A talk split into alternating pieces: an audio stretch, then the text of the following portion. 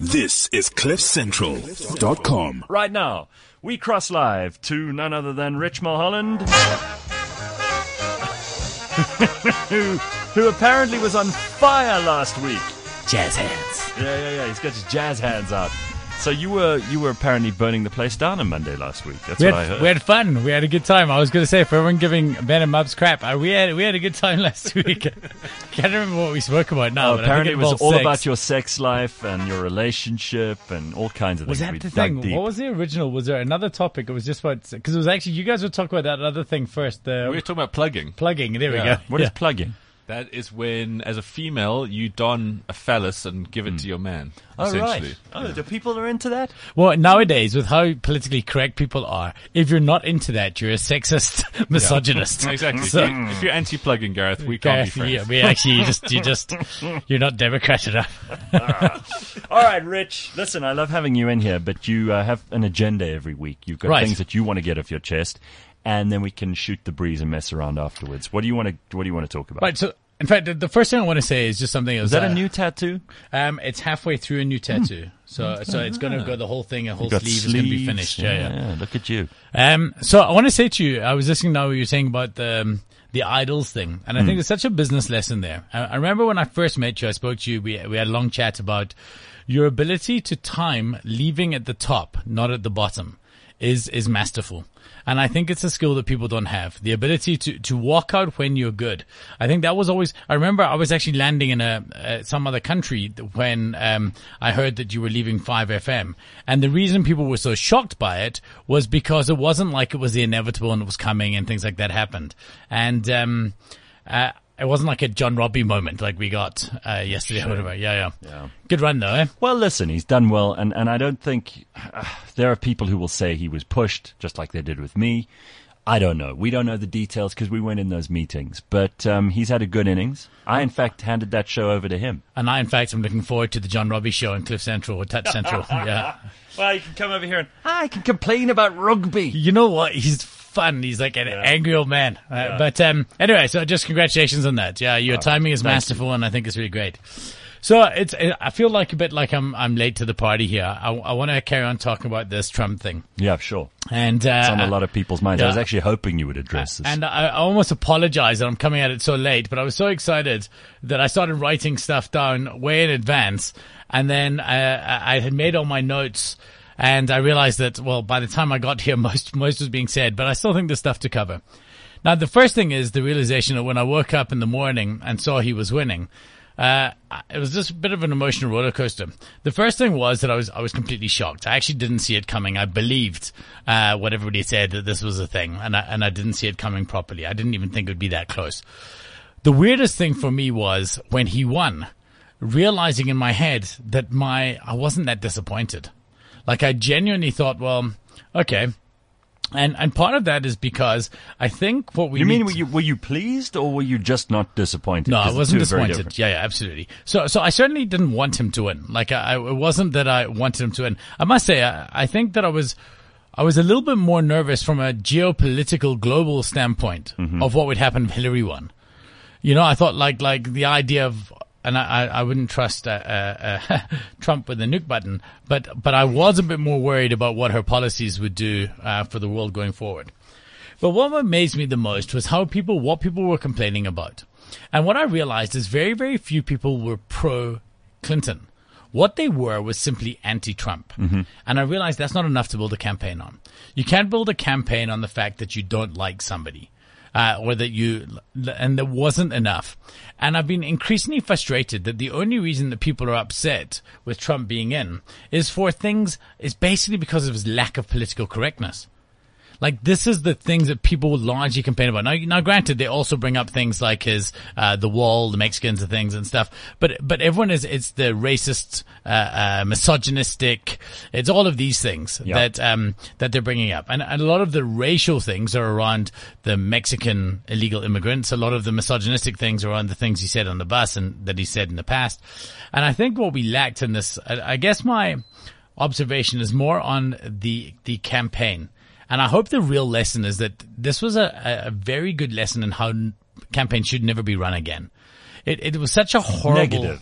It was such a negative. It was all about uh, what can we say, how how can we slander and smear and do these things. But I actually, people I've spoken to aren't smart on other people's policies. Nobody knows. No, no, no. And there was very little discussion of policies. I mean, if you'd actually gone in and drilled down into what both Trump and Clinton wanted to do policy wise, I think you would have been very thin. Yeah. Um, and, and you're right. It, it, what it boiled down to was the one team wanted to impose their morality on the other team. Right. And the other team just did not care about the morality of the other team. Yeah. So you, you ended up with, with two sort of poles of people and, and a whole lot of people, let's be fair, in between, who really just chose the lesser of two evils. Right. Well, and also on that, one of the things that people were like, every American that um, voted for um, Trump must be a, and, and also all the people who didn't vote. And Well, I they think- must all be white, male, Yeah. misogynistic, racist, uh, uh, transphobes. I actually had a, an argument with the lady the other day on Twitter, you know, as you do, and the, she'd said uh, somebody posted a post that said, you know, my hearts go out to all my LGBT friends and all these and uh, Latino friends and things like this, and I'm so worried for them. Let me just remind you that in the Middle East, you should actually be concerned for these things and should have been for the last couple of years. It, nothing's changed for people who are Right. who are LGBTI in that part of the world. They actually are killed. Under Donald Trump, I have yet to hear of an LGBTI person who has been killed or has been threatened. And I did hear Donald Trump saying very clearly during a 60 minutes interview when he was asked about violence and, and threats against people in that community. He told his supporters, point blank, looking at the camera, he said, stop it. Now that's, that's probably, Remember, so the that's probably the most definitive uh, leadership move anyone's made in the last few weeks. The reason people are, I, this is a uh, debate we've had in this very show a while ago. People are saying somebody are anti-LGBTQ, whatever, alphabet soup, Yeah. because they don't agree with mixed gender toilets. That's it. Yeah. This is this is the argument. That's not anti-gay. It's not anti-lesbian. It's not anti-queer. It's just a Republican conservative point of view. Now, the one thing that that I think a lot of people are forgetting is that America is a largely Christian uh, society, and one of the things that Hillary was was pro-abortion uh, or pro-life, pro-choice. Sorry, and I spoke to a lot of people who simply, as much as they didn't like Trump and what he stood for, they simply couldn't vote for a person who voted for the killing of embryos and children and things like that in their mind. And so you, but now if you, you're not allowed a, a polarized point of view, if you don't agree with abortion, then you're now a white misogynist. Uh, uh, like it's, it's such an absurd. Yeah, yeah, there's there's oversimplification going on. But can I just point out that I'm very proud that uh, the evangelical community in America have just elected the first openly atheist president in American history. Thank you very much, evangelicals, you morons.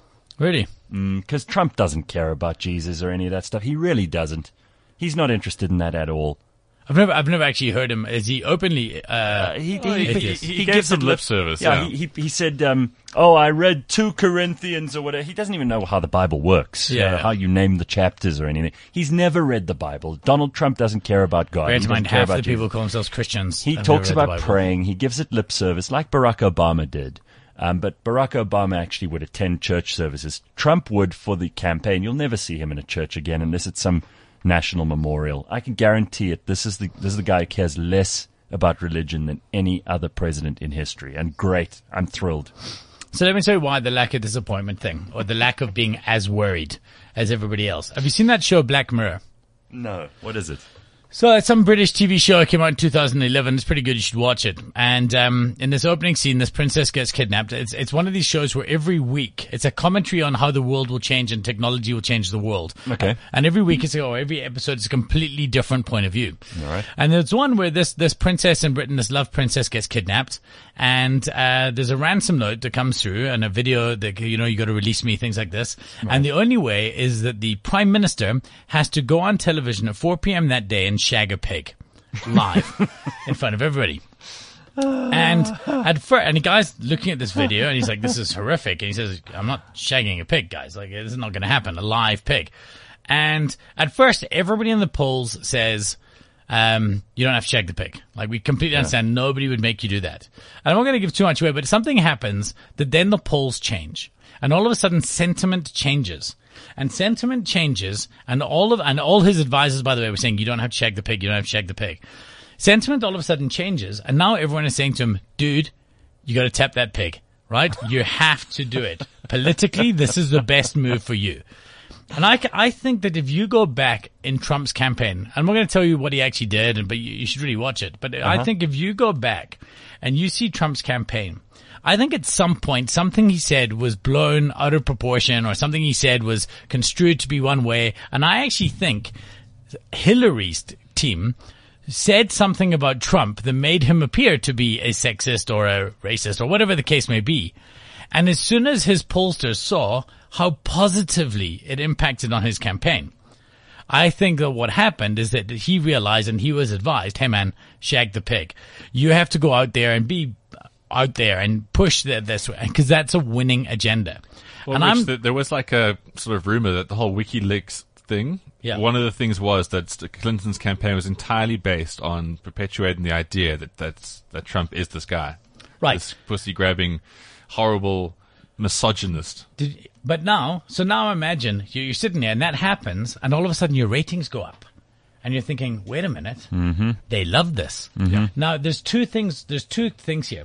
If you want to be a president of the United States, now I'm not saying he's this amazing guy. Don't get me wrong, but Sure. nobody hated him when he was on The Apprentice as much as they do now. I understand the context is different, but um, I'm saying that if you figure out if you do want to make a change somewhere, the first thing you have to do is get voted in. Right. And if you realize the way to get voted in is to get a little bit hated, and for everybody who is saying, "Oh, my heart goes out to all the Americans," the Americans voted for Donald Trump, and you can complain about the electoral college till you're blue in the face and how the voting system works. You wouldn't have been whining if if it had been the other way. If Hillary had won using the same and and and you display a disgraceful lack of understanding of your own constitution if you Right. think the electoral college is a problem. because what it does is it's Delivered designed you to- every president Right. up to number forty-five. How can you suddenly have a problem with it? and it's designed to stop these unreasonable majorities in certain states and things like that. It's actually there to help the democratic process, not Right. Uh, and smart people uh, devised it. And then the last thing I want to say is that if you were shocked, if you were shocked, change the people you follow on social media. That's it. I said the same thing last week. right. Because Stop following Chelsea Handler. She's giving you bad information. but also everybody, the echo chamber. So the so the first thing is this: is you must understand, and I think again, I've said this exactly on the show. All that political correctness on social media does is means that people won't say what they feel. Mm-hmm. What political correctness has perpetuated is that I'm afraid to now say th- this is why the mainstream media got it wrong because people are too embarrassed to admit that they're not comfortable with one thing because they're going to get slated live on social media about it. So all they're doing is they're following the party line, saying the right thing, and then when they get to the polling station, they're saying, "But but shit, I actually can't vote for this. I'm voting Republican." I spoke to someone in America and they said they speak to the cab drivers. And they said it was easy to tell from the cab drivers because they're all, you know, from all over the world, Yeah. but they're American. They can work there, so they must be American now, and they're probably going to vote. And if you ask them, you get an interesting spread of political opinion. The people who are pro Hillary, they said they're pro Hillary. No embarrassment. The people who wanted to vote Trump and probably did would always say, well, I'm undecided. Or they'd say, you know, I kind of think I might vote for Trump, but. Hmm. In other words, they weren't out there and open and public about their opinion for fear of exactly Right. what you're saying. They knew That they were were be going to vote. part of the problem. They were going to be labeled as racists. They were going to be labeled as homophobes. All of those things that nobody wants to be called. And they aren't those things. But they, they're scared to death of the left calling them those things. Right.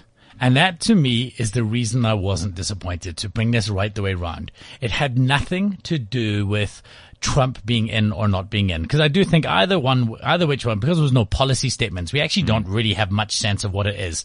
It's so that the whiny, political correct left people can realize that their model is flawed that it is not working, forcing people to not be open and honest about what they say in fear that you trigger some sort of emotion because once your dad swore at your mom and shit happened and you feel terrible about it is not effective. We need to put th- to rest this political correct bullshit. We need to be able to say what we feel even if we dig are disagreed with and we need to engage in open and honest conversation about what real issues are.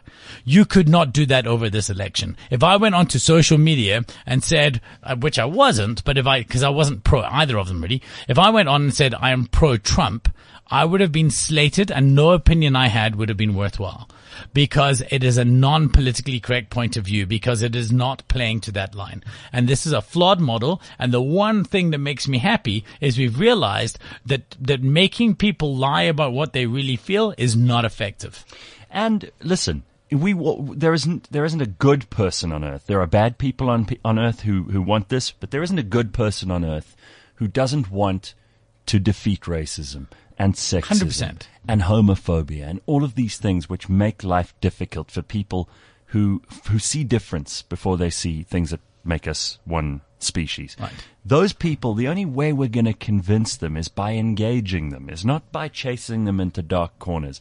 It started in this country in January when we had that whole penny sparrow thing, and I remember all the shit I was in for saying people don't understand freedom of speech.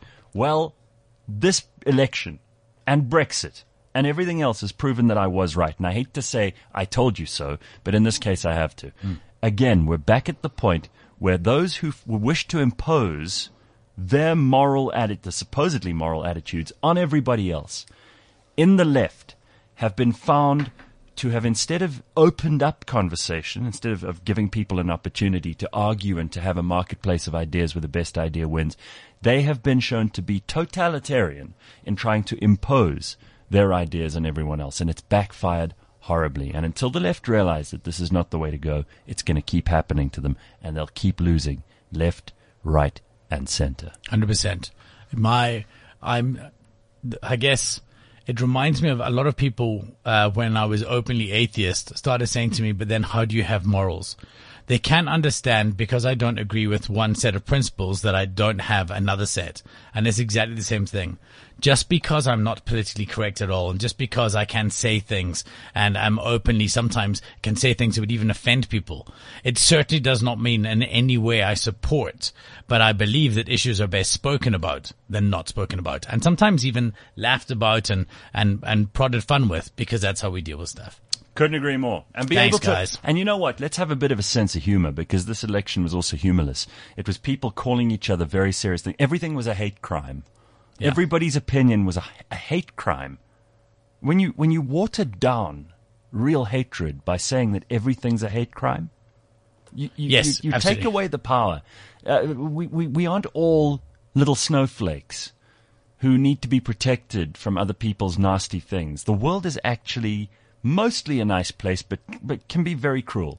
And if you live in an echo chamber and you live in a safe space where no one's nasty words can hurt you, I've got bad news for you. When you do get out into the real world Yeah. and people don't like what you have to say, or they think that you're a loser, or they think that you're useless, and they say it, you're going to crumble. Yeah. And we don't want a whole nation, a whole international community of, of, of weak little feeble uh, millennials. We need people who can actually think uh, for themselves and stand up for themselves. Be proud of who they are. Yeah. Last week, the real world voted. There we go. Cool, man. Thank you very Thanks, guys. That was All a heavy Rich. one. Fun next week. Oh, good stuff, though. This is CliffCentral.com.